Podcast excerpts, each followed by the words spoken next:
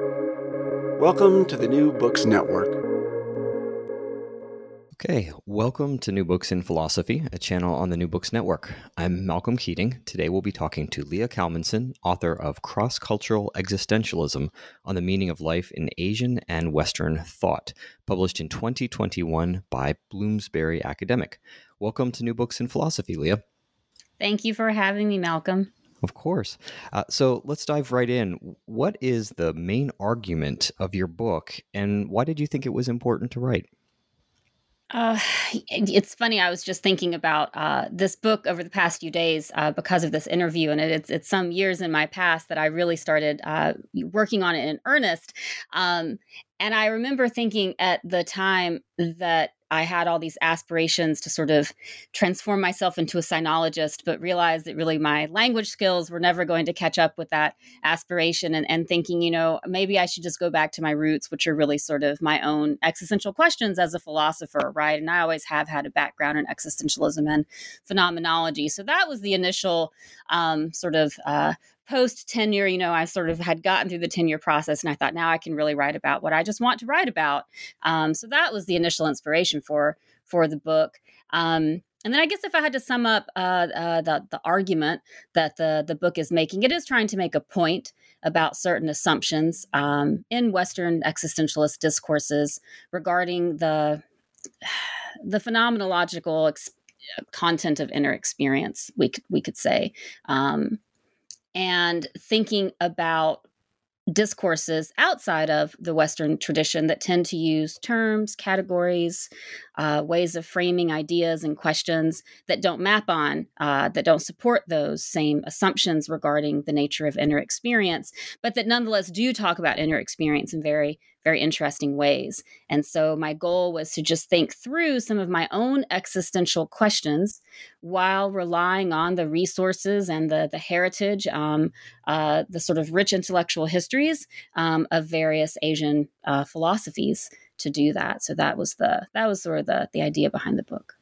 Great. And you mentioned a little bit there your own existential questions motivating you with the subject matter. And um, so maybe you can tell us a little bit about what got you interested in the subject matter, what your background is with with Asian philosophy that brought you to this particular set of texts and, and thinkers.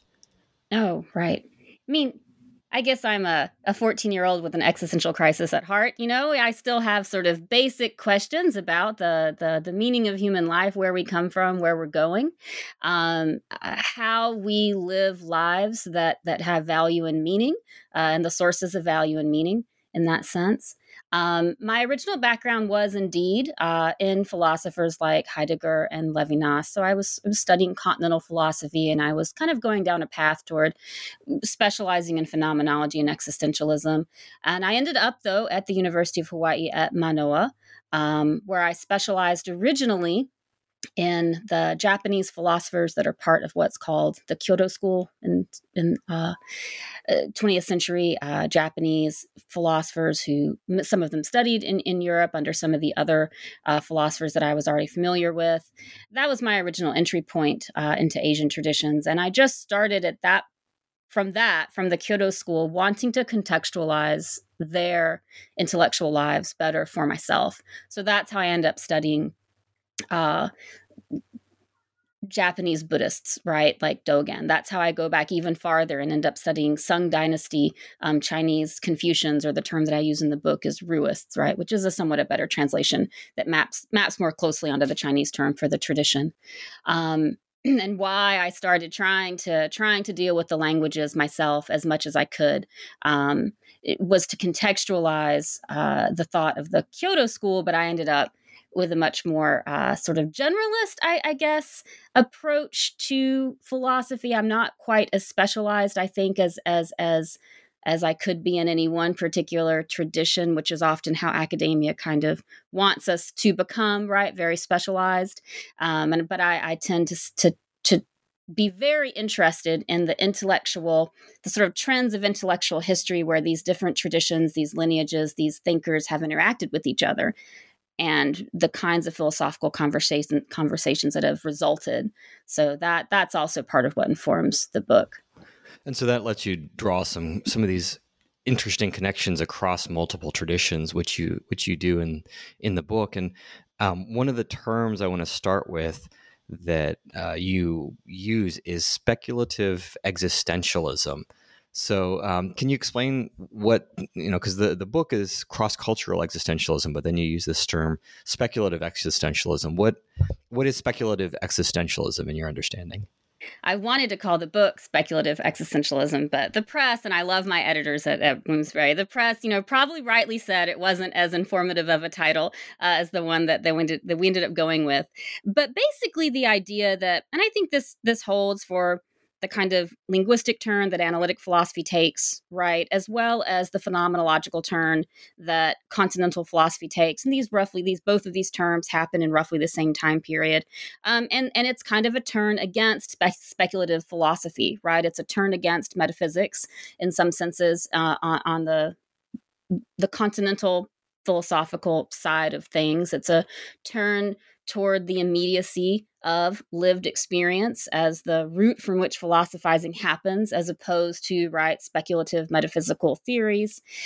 Um, and I, in many ways, embrace that turn. You know, like I said, my background is in phenomenology. Um, and yet, maybe this is still the part of me that's a 14 year old with an existential crisis. I, I still have these, you know, I have questions about the nature of reality. You know, I, I really do want to ask speculative questions. Um, I want to explore them um, uh, with the resources of philosophy as well as perhaps the sciences or other sort of avenues by which we might ask these questions about, about you know, what's real. So that's why I thought, as opposed to a kind of existential phenomenology, right? What I'm interested in is a as an as an existentialism that remains speculative, right? That maybe is to some degree resisting that phenomenological turn away from speculative metaphysics um, and coming back um, to to asking some of those those those speculative questions. So that's how I understand speculative existentialism. It's going a bit against the grain of the dominant phenomenological trend that has tended to mark existential philosophy in the 20th century.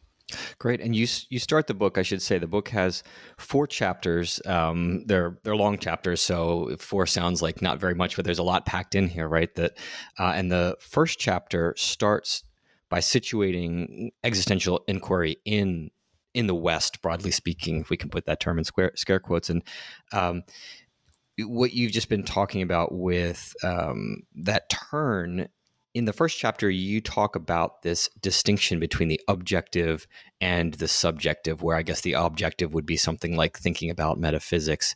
Um, but help us with that distinction because you you push against it and you, you try and dissolve it or break it down throughout the course of this book. And I think that relates to what you're talking about here with the speculative existentialism. So what's what's that um, what's that duality that you're talking about in the first chapter? Right. And there's kind of two parts of this because I think in many ways the phenomenal the phenomenologists that I work with already push push back at that duality as well. And part of my question in the book though is then do they have embodied practices, uh, method, method methodologies uh, for enacting that non-dualist philosophical vision. So in some ways what I'm doing is is is is reinventing the wheel very much so in that there are discourses in contemporary existential inquiry, and I go through some of these in the first chapter, that do tend to fall along a kind of a subject object divide. But certainly there are other more phenomenologically oriented existentialists who also, like me, want to push back at the way those discourses tend to fall. But the basic idea, um, uh, uh the part that I, I guess I, I take um, a critical stance toward in that first chapter are some uh, discourses which tend to frame the question of meaning in two ways that there is uh, the subjective perception of things that are meaningful or valuable as they they feel appear or are experienced by me and then there's this other question, which we tend not to want to broach. Is there anything actually meaningful out there? And that's often how it's framed, right? Is there anything kind of outside the mind, as it were, uh, uh, that that that is itself meaningful, um, or or or is meaning in life more or less something that I am investing into it? Um, so this question you know sort of arises if meaning in life is more or less my experience of meaning in life and something that i invest into it. We deal we still we still come back to this sort of notion that in a if there are no longer humans around you do have a kind of a cold dead meaningless universe. And and these discourses are very interesting but for me that that they just kind of stall out at that moment right? That there's no real way to that's i think why people want to resist the speculative turn. I mean or want to not yeah want to resist the sort of speculative move i should say um, because it is hard to answer that other question right? Is there really meaning out there? Of course we we don't really know or we think that we're sort of turning toward religion at that point or something else right? Um, and, and i wanted to say well many in the phenomenological tradition have said, and I think very well, uh, that question's poorly phrased. That question is already assuming a kind of picture of a metaphysical subject who is interior and a divide between the subject and the object. I mean, this is, you know, uh, a very sort of uh, this very sort of Heidegger 101, right? The idea that the self is already in some senses outside of itself, ahead of itself, that it's in it's in a larger immersive uh, phenomenological landscape, um, and that that it is not sort of from its center projecting meaning forward, outward onto things, right? So Heidegger also wants to disrupt this notion of the the the idea that the the subject is the one who invests meaning in its experiences or projects meaning onto an, a sort of an inert objective material world around it right? So heidegger's already disrupting that. So that sort of part of it is nothing that i'm bringing new to the table here. But then the question is right? The question is if we want to embrace this non-dualist and by that just meaning um, a, a, a, model that that thinks uh, outside of sort of a strict subject object dualism. If we want to embrace this as a sort of meaning making activity, right? As as the as the the foundation for our own meaning making activities, what how do we actually do that right you know i can read a lot of heidegger do i feel better do i live a different life right do i do things differently um, and that was part of my question um, i was very inspired at this moment in working on some of this content by pierre hadot and his work on the Greeks and the, what he calls the spiritual exercises of the early philosophers. This idea that these practices, these embodied spiritual practices, many of them sort of contemplative practices, were philosophical methodologies. They were scholarly methodologies. It was how people did philosophy. And of course, we in academia today don't really do philosophy that way. Um, or, or if we do, we maybe we do it in kind of a piecemeal way, but it's not central to our disciplinary identity in the way that it might have been in the past. Um, at that same time, I was really um, enjoying learning and exploring Song Dynasty Ruist thought in in the Chinese context, right? Um, and thinking about the contemplative practices that very much marked scholarly life for them um, and the contemplative practices that did serve as scholarly methodologies for them. You may know Hadot's larger point, right, is that a lot of these spiritual practices at the time where sort of philosophy and theology begin to divorce each other in the in the, in the history of Western thought. Um, a lot of these practices get folded into monastic settings, right? So they become uh, spiritual exercises in a in a in a monastic con- a context, right? In a Christian context, um, and so just thinking about how well it's interesting, right? We can look at the Ruist tradition and say, well, here's a tradition that didn't make that particular split, right? Didn't you know? Didn't make that didn't follow that same exact trajectory in its own intellectual history that preserved a lot of its scholarly methods, um, these spiritual practices that Hadot might, as we might borrow Hadot's term. Um, and so then thinking about how I could look for myself again as someone who has questions about these things. What practices might i as a scholar be doing to be a better phenomenologist in a sense right? To sort of live the theories that i also in my own philosophical work embrace at an intellectual level. For listeners who don't know when is the song dynasty it's 960 to 1279.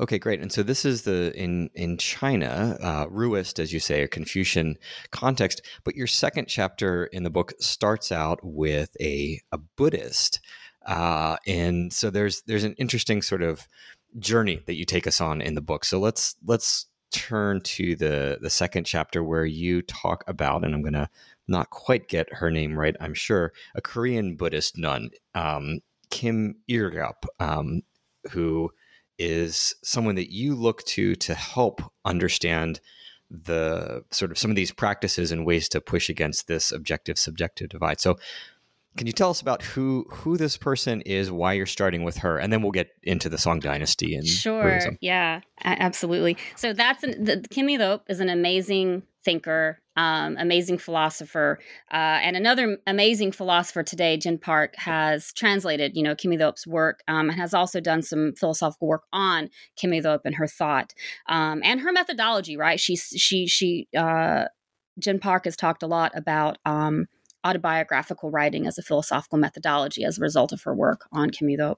So I would th- there was a little bit of an aesthetic move here for me. I just saw these amazing resonances between some passages in Kim Iryop and passages from Georges Bataille, who, you know, speaking of like, you know, 14 year old me with an existential crisis, you know, I used to read a lot of Bataille and, and, and was always sort of bothered by him. He's a very troublesome figure, um, but also his just sort of earnestness and this kind of move that his this kind of orientation toward this kind of self transcendence that he sort of is.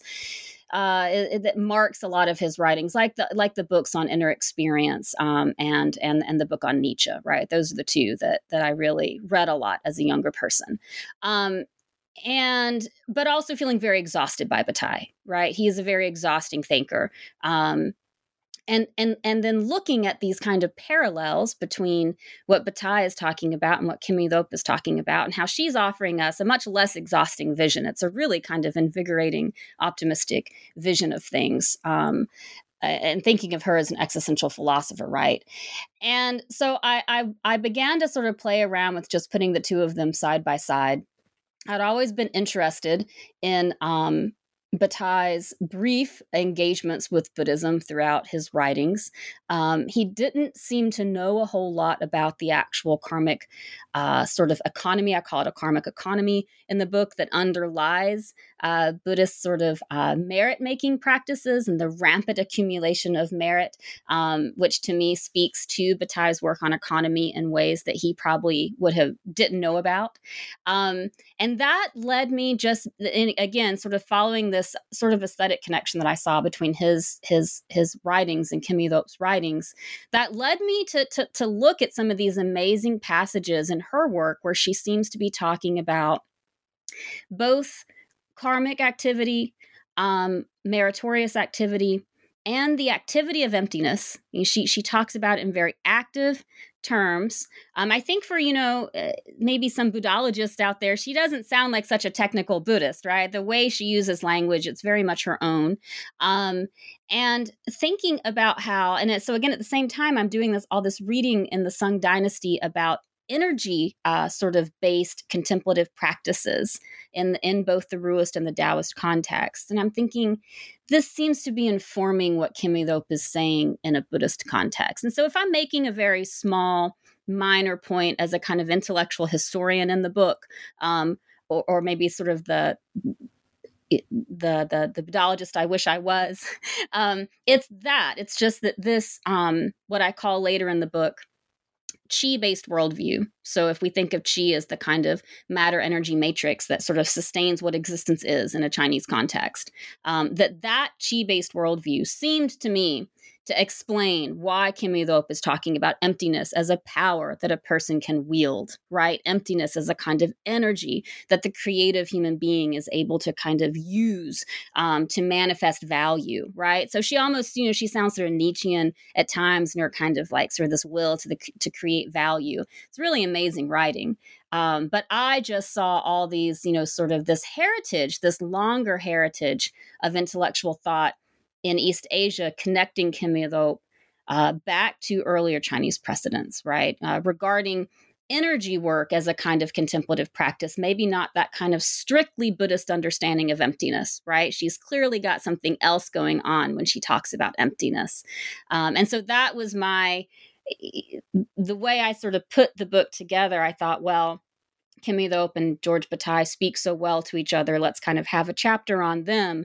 And then that will take me up to this moment where I'm going to try to answer what it is that Kim Iryop's really doing that that is so different from the Buddhism that anyone like Bataille would have understood. And it's because it is this kind of energy-based language of chi that's informing uh, her understanding of basic Buddhist dynamics like karma, like emptiness. Uh, right. So then that's my bridge to the to the Sung Dynasty material that comes next. Yeah, let's pause for just a second before we move to the Sung Dynasty because um, the understanding of Buddhism.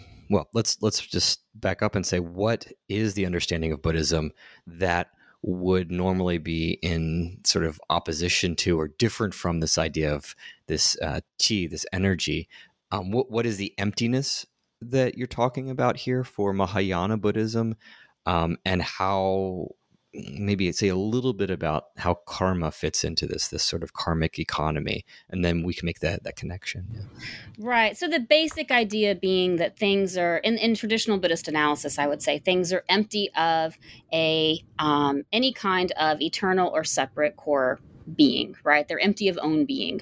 Um, and in that, we mean that in terms of humans, empty of anything that might map onto something like an eternal separate self or an eternal separate soul, right? So things are empty of inherent existence, um, but nonetheless do exist uh, thanks to the interconnectedness um, uh, uh, of, of things that sustain us in our temporary composite manifestations. And those temporary composite manifestations are kind of held together by these karmic networks, right? That the way, why we are as we are and why we have the particular interdependent arrangement of things that we have in the world that we're living in is because of the, the, the forces of karma that hold, hold these situations together. So this is true, you know, for Buddhist analyses of heavens and hells and other realms, right? None of them are eternal. They are specific karmic conditions and they do not outlast that karma, right? So once that karma is worked through, these contexts, like all other things under Buddhist analysis are temporary and and disappear.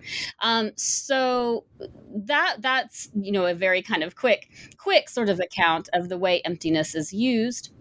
Um, and then of course when you get to the east asian context you do see a change in the use of emptiness right? It, it does become a more commonly used term um, in that context. And and i have done a little research to kind of figure this out for myself. My my, my very minor intellectual history point is is i think justified. There's evidence for the fact that part of the differences part of the different use of words such as emptiness in the east asian context come from the fact that um, they are being mapped onto existing Chinese precedents. So, for example, um, JeeLoo Liu, an amazing contemporary scholar, does amazing work um, on, and one of her really, you know, pieces that was formative for me is on the question of whether nothing exists in Asian philosophy. Um, and her point is just this: is that these words that we tend to use to mean emptiness, and some of them we use this way because they were indeed used to translate the Sanskrit terms for emptiness when they were coming in to, to China they really are modifying terms. They mean empty of and then something else, right? So so empty of form is a very common one, right? So so so uh, it, reality in its most sort of primordial state is described as empty of forms, right? So formless, um, but not. And this is her this is her point, right? It's not a kind of a true brute nothingness. It's not simple non-existence, um, and so what is empty of forms, again, is reality in its most primordial state. This is also highly potent. It's a highly potent source of future forms. Um, so the fact that emptiness begins to be spoken of in the Chinese context, once that word is used to translate Buddhist texts, it does give it a different flavor. And so there is some evidence for the fact that the the turn that that, that traditions like Chan take uh, or Zen uh, and and the kind of rhetoric around emptiness in those traditions is sort of underlaid by this idea that that emptiness itself is dynamic, it's active, um, it is a state of potency. Which again is because the word changed a little. Um, it was used to translate shunyata, coming from the Sanskrit, but but it, it, the word that was the words that were chosen had these precedents in in earlier what we might call cosmological like sort of cosmological context in Chinese discourses um, that that give a little bit of a twist um, to the to the meaning of what we mean you know what we mean by emptiness. So so it's not just Kimmy though. I guess that was a long way of saying it's not just Kimmy though. Um, but her her use of emptiness is so uh, straightforwardly dynamic. She really does just sort of describe it as a power that you can wield, you know, sort of a power of creativity um, that you can wield um, to create things and to create value, right? To create meaning. Um, Mm-hmm. But yes, I did that kind of answer. I think I, I, feel like I, I, strayed from your original question no, there a that, little. That bit. was perfect. Uh, just trying to get a, a, grip on what the the, the basic background is here for for her, uh, because it sounds to me like when we think back to the original question that you have, you're already pointing us in a direction of someone who has some practices uh, Buddhist meditative practices and uh, Mahayana non dualism, even before we get into the uh, involvement of the East Asian context in Qi, is something that pushes against that objective subjective uh, dichotomy that you were addressing in the first chapter. Is that is that fair? Absolutely. Yeah, absolutely. Okay. So so it's not though like you're saying just um, mahayana buddhism you have this idea of qi and you talk about the Songming um, philosophers and their understanding of this sort of creative potency of qi. So that gets us to kind of meaning meaning making and um, maybe meaning finding too. So we we talk about Zhu Xi here in in the in the book. Um, so introduce us to Zhu Xi. He's really important, um, just overall, and also in your book. What what is his work contributing here?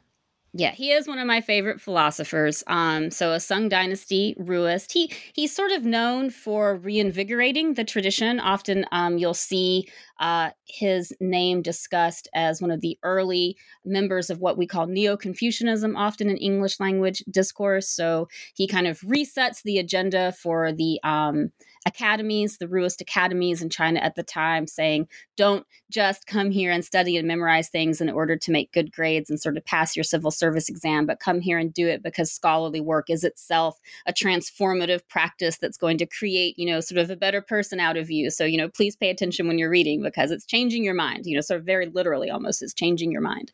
Um, so I love him because of his approach to scholarship and his approach to sort of learning uh, and reading and even just the act of reading being a transformative process. I found that very, very um, inspiring and when you dig down right in, into into his writing or any of the writings of, of people from this this time period it's clear that they have what we would call a chi based understanding of the mind. Um, and for anyone who's not so familiar with that term, if anyone knows, you know, sort of qigong as a as a as a energy based sort of contemplative um, exercise that maybe people are familiar with, it's it's um, it's this basic idea, right, that there are different ways that, or the tradition itself conceives of the body the person as a kind of an energetic complex right? So there's there's bodily aspects but then you also have multiple spiritual energies that are mental energies that reside in the body that move about the body and that also can interact with the environment outside the body right? Um when you open a book for Zhu Xi, you need to be in control of these particular mental energies. You need to get the mind into a, a, a certain kind of settled state. He tells you to sit still. Uh, he tells you to sit up straight. He tells you to hum, right? You, you think about humming as creating vibrations in the head, right? That are kind of having this. I, I hesitate to say this is a kind of physicalist notion of the mind here, but I really do. This is part of what is a, a, driving question in the book is what do we mean by inner experience? So here we are meaning you know not kind of just the the inner experiencing mind but mental energies that are usually unseen but which can be palpable outside the body right? So it, already just puts us in a very different a very different um gives us a very different dynamic of what we mean by inner experience. And the cultivation of inner energy is seen to have external efficacy in this tradition. So if you want to read a book, right, you need to get your head in the right state. You need to get your mental energies in the right state. And then when you do read that book, not only will you be a better learner, but eventually, after you've done everything Jushi says, which is like first you memorize the classics, then you memorize the commentaries, then you memorize the histories, and then if you have time, he's like you can read fiction or something. You know, you can read you can read other things, but you know, once you've really cultivated yourself to that point, you're not just a better learner, but you're a better creative scholar in your own right. So, again, in the same way that formless chi is also the source of future forms the mind in its calm state is the source of new values, meaning ideas, uh, and and ultimately, you know, for a sage-like being, uh, new palpable forces in the world around that person. Um, so the idea that the mind is able, the settled mind is able to be, is also productive, really grabbed me, and I really thought, you know, for someone like me who's kind of a phenomenologist dealing with this question of what is inner experience and what does this mean? And looking at at, at again like people like heidegger like other phenomenologists who also want to push back against a certain kind of subject object um, dichotomy this idea right of the, the, the the mental energies of the mind easily crossing the skin barrier as it were um, and having efficacy uh, not just kind of moral potency, but even sort of potency in the world around them was very interesting to me. And and then again, you know, sort of thinking about my original interest in Hadot and going back and recovering philosophical practices. The fact that Zhu Xi is just full of advice was another thing that I liked a lot. Mm-hmm. Now, um, correct me if I'm wrong, but uh, Zhu Xi is informed by Buddhism in his his context and in his writings, right? So I, I have a kind of a, a, method question that that comes out of this. You're the the kind of reading that you're doing here, the sort of juxtaposing um, and intellectual respect for the context, but also a sort of creative bringing together. Um, it sort of just makes me think a little bit about your comparative method and this isn't too much of a stretch just thinking back to how someone like Zhu Xi is is creatively engaging with with tradition so I don't know I, I would like to hear a little bit about how you're bringing all of these ideas together if you have thoughts about your um, your methodology and how how these reading uh, comparative reading practices uh, are, are happening in your book I'd like to hear a little yeah. bit about that it's funny. I was just rereading a book by um, Doug Berger, a really great one, uh, the Luminosity and Personhood book that he has, which is a great book. And he he says in his introduction, you know, we comparativists today think we're so we're doing something so fancy and new, but really, you know, these philo- there have been these comparative philosophers at so many times in history. And his his interest he he was talking specifically about those those philosophers who facilitated the translation of Sanskrit texts into Chinese, right, and just the the kind of um, amazing intellectual work that was done to accomplish that um, but Zhu Xi is another great example, and everyone in that kind of uh, period of time, you know, the the story that's usually told about Neo Confucianism. Um, is that it was spurred by an attempt to meet the popularity of Buddhism, right? So you kind of have this very uh, interesting and and and persuasive uh, uh, sort of Buddhist cos- cosmological vision, right? Um, that that's brought in, um, and so there's this attempt uh, by some scholars to answer that with their own speculative philosophy. So actually, you know, Zhu Xi is considered taking as taking a speculative turn, and then later on, there's kind of a philological backlash against Zhu Xi um, in in East Asian intellectual lineages, and this kind of resistance to what they saw as Zhu Xi's ridiculous speculative metaphysics, um, and kind of a, a, a, call to go back to the texts, right? Go back to Mengzi, right? Go back to like the the uh, the early the early Confucians, and go back to the core kind of moral and political insights, you know, that they they associated with the tradition. Um, and so Zhu Xi himself was was even though he remains hugely influ- influential, there was some turn against what were what were seen as his speculative tendencies. But yes, he was informed by Buddhism. He was well read. Um, he was informed by what the Taoists were up to at this time period, um, and to the extent that that even some of, if not influence on him directly, but an influence on the practice itself, this practice called quiet sitting in the Confucian context was certainly influenced by Buddhist practices of seated meditation. Um, but there are also uh, plenty of Taoist sort of seated contemplative postures that that are also at play here that predate Buddhism as well. Um, but all of these traditions were very much in communication with each other. At the level i would say of the the academics the intellectuals in competition with each other you know that's the i think at the level of a lot of people's everyday lives there was you know they were very much uh, complementary traditions and people probably were practicing little bits of, of you know from here and there. But the scholars were often trying to make argumentative points ultimately about the the the uh, their tradition being the best, right? Uh, and Zhu Xi is no different, right? He is sort of, in a sense, trying to ward off um, an interest in Buddhism that he perceives uh, as growing and kind of try to bring people back to what he sees the, the are, are the resources that the Ruist tradition does have um, for, you know, contemplative methodologies, uh, for spiritual transformation, right? You don't have to go to the Buddhists for your enlightenment. You, you know, we too talk about radical spiritual transformations in our tradition. Yeah. So you mentioned Taoism as well. So let, let's try and put another piece of the puzzle together here because there's overlap, uh, as you say in the book, between uh, Ruist or those uh, sort of broadly Confucian, as some people will know it, um, tradition, um, but there are also difference here. So, what what are the Taoists thinking here about qi, and how is this informing someone um, like Iryop in her um, her work? So, uh, what's going on there?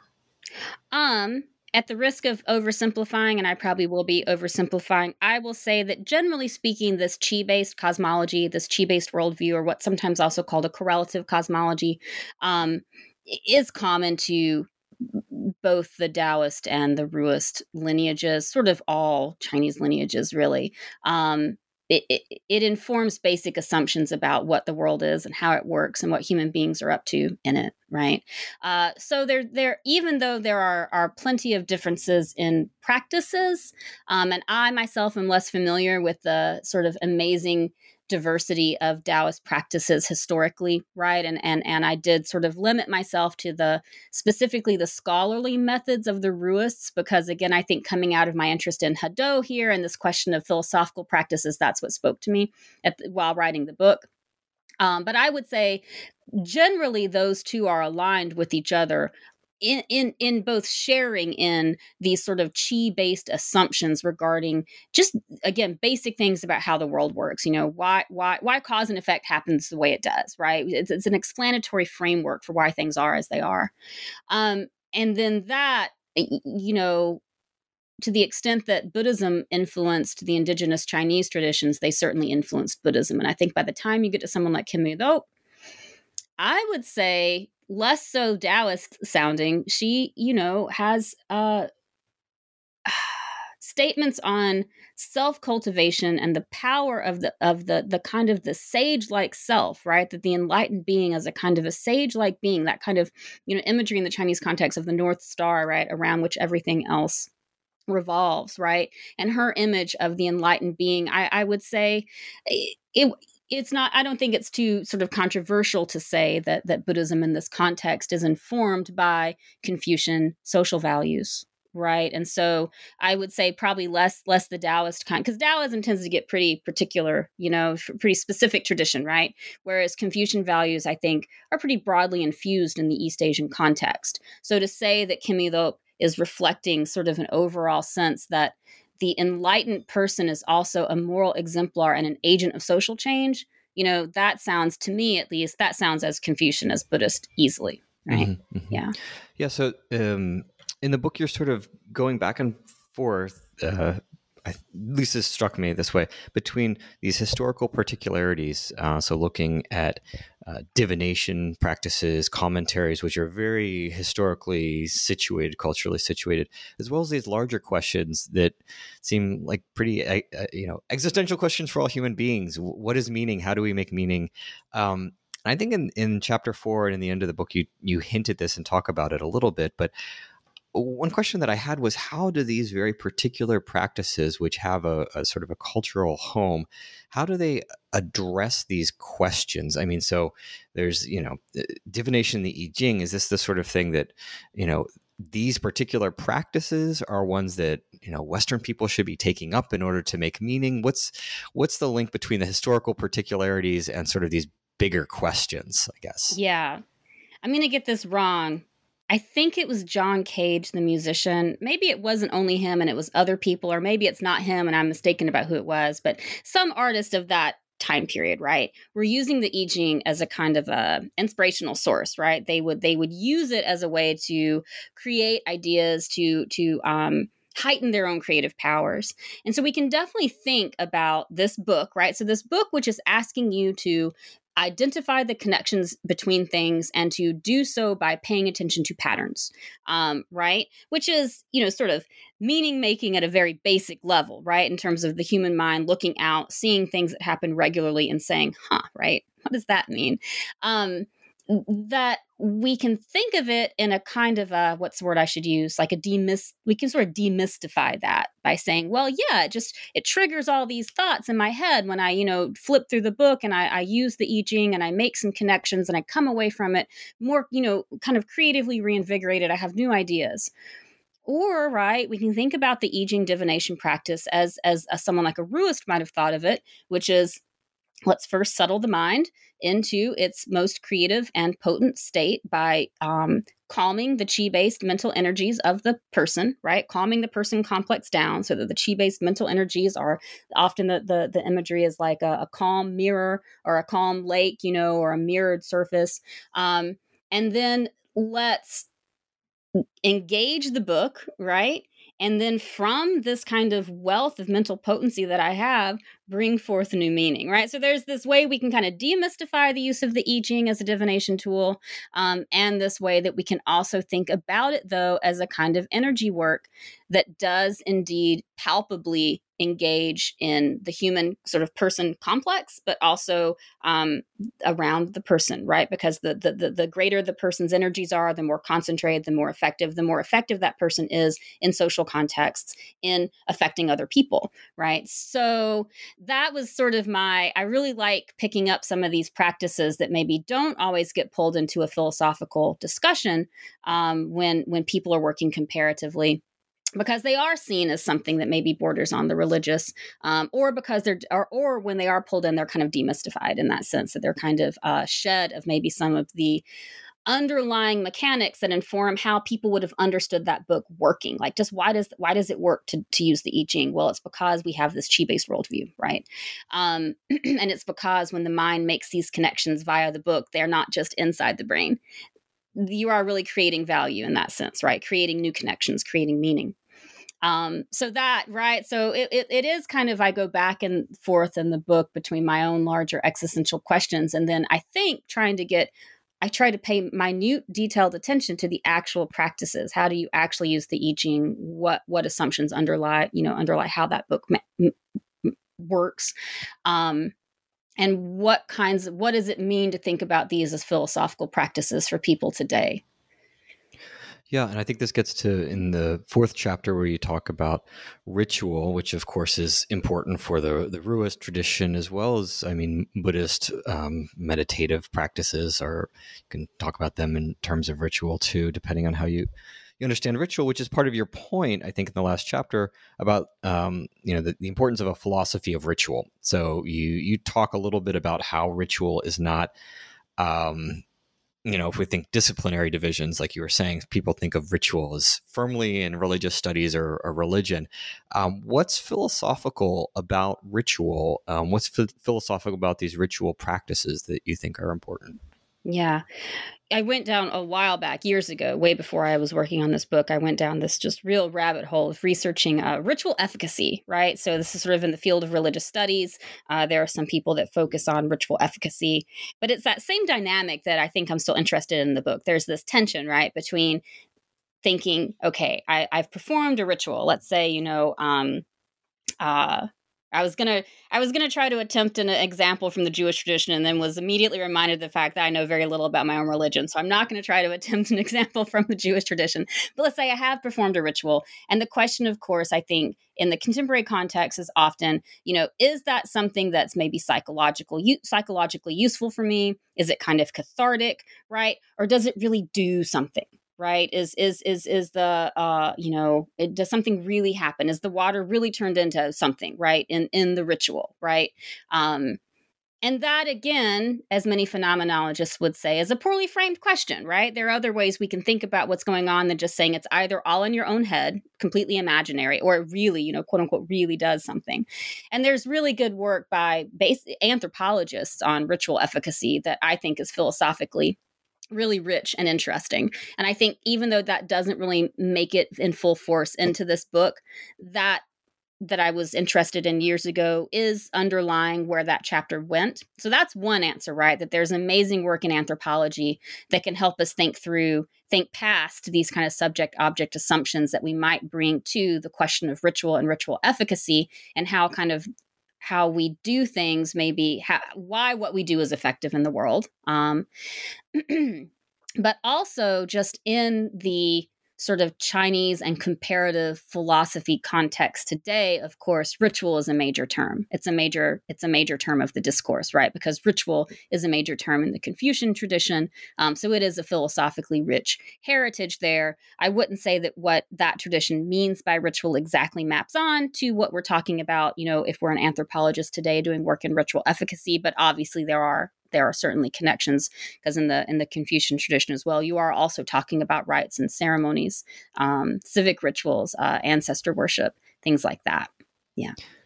Yeah, and, and and maybe I should reflect back on my own question, which could be poorly formed, just by distinguishing ritual from other other actions. Perhaps I was leading us down the wrong uh, direction. One of the the points that you make in the last chapter as well is that um, you're um, forget who you're you're quoting that you know maybe this dichotomy between ritual and other actions is is not very well well formed. Can you say a, a little bit about that in the context of what you're trying to do in this book? Yeah, there's kind of two lineages I think of that particular thought. One is sort of process philosophy, which has been very influential in in sort of Chinese and comparative philosophy. And so just this idea that what we do is what we are right? That that that processes do underlie beings and beings are not ultimately substances. And so this idea that we are sort of ritually constituted beings is is also a way to say we are sort of habituated beings right? We are our habits. And so yeah there is a sense in which ritual can become a much more broader inclusive term of activity itself. Um, activity at least that that produces identity right? That produces beings. Um, but there's also in the anthropological work on ritual efficacy, they themselves are very uh, influenced by people like uh, Austin and the theory of performative utterances, right? So they take ritual in that direction where it's sort of like, you know, there are different levels at which we can talk about speaking something into being, right? And we can talk about it in a way that seems to invoke the supernatural, but we can also talk about in the way of saying, you know, I do when you get married, right? And you sort of speak into being the the the relationship um, in its institutional form. So those two for me have always been more or less aligned discourses right? A kind of a process based thought that that undercuts a kind of a substance based metaphysics right? Or a kind of a substance ontology. Um, i feel like i'm using so much jargon right now in this interview so ap- apologies to, to, any listeners. Um, but so that kind of process based view and then also that kind of heritage of um, the question of performativity in you know sort of analytic thought but also people like judith butler taking you know performative utterances performative actions as the basis of identity so that beings really are again ritualized beings. Um, and that that that kind of gets at that sense in which ritual is core to who we are on a daily basis. Great. So the last last part of the book here you map out some uh, connections between some sort of central terms in East Asian thought and some central terms, or I should say, maybe rather concepts in um, in existentialist thought. And we don't have time to go through all of them, but some some of them in, include. Maybe I'll say some of them, and we can you can reflect on on on some themes here: stillness, uh, Jing, and alienation. Um, you have uh, sincerity, Cheng, and uh, authenticity.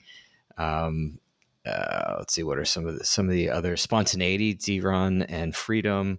Um, maybe either you know is, is, there is there some of the, one of these themes that's really um, central to you, or how do you see this kind of mapping happening here? I thought it was very um, suggestive and interesting, and going back to Europe's uh, sort of meaning making ideas. I guess bring us to the conclusion here. What what are the connections that you're seeing here between these traditions? They're they're very broad and, and different. Yeah. Maybe to kind of pick up on the point I just made that ritual constitutes people, right? It constitutes beings, sort of constitutes our identity. So if we're looking to change, right, uh, identifying ritual techniques for change seems to be important. Um, so, part of this was my attempt to look at some of the core themes of Euro European existentialist discourse, like authenticity, freedom, things like that. Um, absurdity, I think, is one of that I yeah, um, and thinking through not how do I want to address that at the level of theory, but how do I want to address that at the level of practice because ultimately the book does come back to the idea of philosophical methodologies as, as embodied practices as and by that point in the book we're talking about ritual practices. Um, so then thinking about where um, chinese and east asian uh, discourses give us tools to come and say oh we have this question here about authenticity. Um, how can we address this in a way that is um, that leads us toward greater thriving, right? That that's kind of uh, uh, following through on what I think, you know, at, at our most generous is this sort of optimistic existentialist vision. How do we meet that question here that existential philosophy is giving us with some resources that maybe it wouldn't otherwise go to. Um, so my attempt was, and I actually was, I was really worried about that section of the book. I thought, is this kind of too cutesy? You know, I'm sort of lining up these terms. If you notice, they all start with the same letter. I couldn't, like, I couldn't help myself.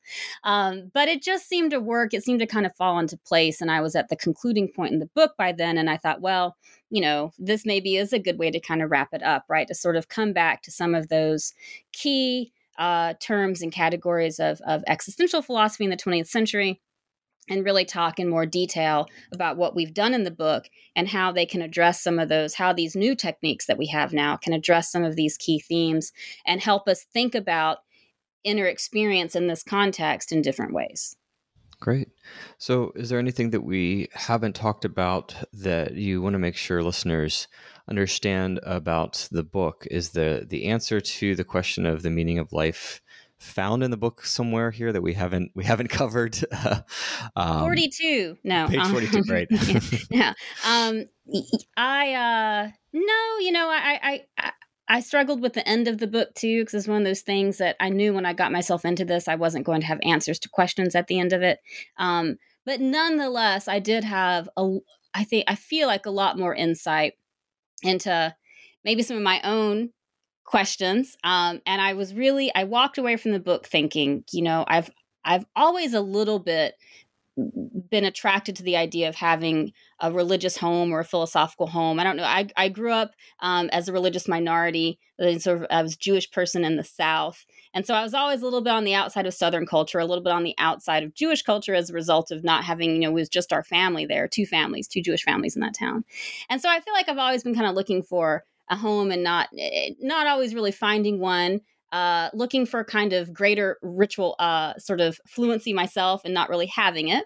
Um, and then really just coming away with a, a, new sort of love for the Ruists because I thought, you know, one thing I am, I'm an academic, right? I am a scholar. I read books I teach students, I write things, and the Ruists are really telling me, like, yes, you know, this this can be a sort of a fully realized ritual technique, right? This can be sort of a fully realized spiritual practice. You know, scholarship is a spiritual practice, and that really spoke to me. Um, I still don't you know, I want to get up and do my Qigong every day and I don't. So I'm still not really achieving that goal, but it did if anything, I think, you know, I think Buddhism has kind of been, just for various reasons, dominant in kind of comparative philo- philosophical discourses that, that that are in an existentialist vein. So, if anything, I do hope the book kind of brings more attention to the heritage of Confucian thought here, right, um, and these Ruist practices um, for for the existential sort of vision that they offer. Great. Well, that's a great note to to end on. I've taken up a lot of your time, so let's just conclude by uh, what are you working on now that this book is is out and, and published? Yeah, I, I do have a new project. Um, the the tentative title is Local Gods. Um, the tentative subtitle might be uh, a philosophy of spiritual diversity, um, but it's it's really a work in philosophy of religion. Um, but it's really an attempt to not not let philosophy of religion be generally cast in the mold of a monotheistic theology, right? So often the questions of, of philosophy of religion are the questions of a theology, um, and they are they are questions that sort of orient toward the assumption that the the right philosophical questions to be asking are about a kind of a monotheistic God and what that means. Um, so I'm looking at land based deities I'm looking at place based deities. I'm looking at how the cultures themselves um, have theorized about them, right? How they philosophize about the nature of these local gods, uh, how local gods interact with each other uh, across time and cultures throughout history. Um, and so it, I, I'm really excited about it. There's a lot of research yet to be done uh, for it. But yeah, it's, it's this I've kind of gotten drawn into almost against my will into some of these um, circles that are doing really good work in philosophy of religion, um, global critical philosophy of religion. My former colleague, Tim Knepper, current colleague still actually, but at the school I used to work at, um, does this amazing work, um, and that was never really my background. But I think it's it's it's because philosophy of religion uh, tended to seem like such a sort of theological enterprise, and so having been drawn into this much more interesting work that he's doing, this is this is where it's taken me. This sort of question of of uh, local gods and how we interact with uh, local place based uh, deities. Great. Well, we'll look forward to seeing that in the future. Thanks very much for your time, Leah. Thank you.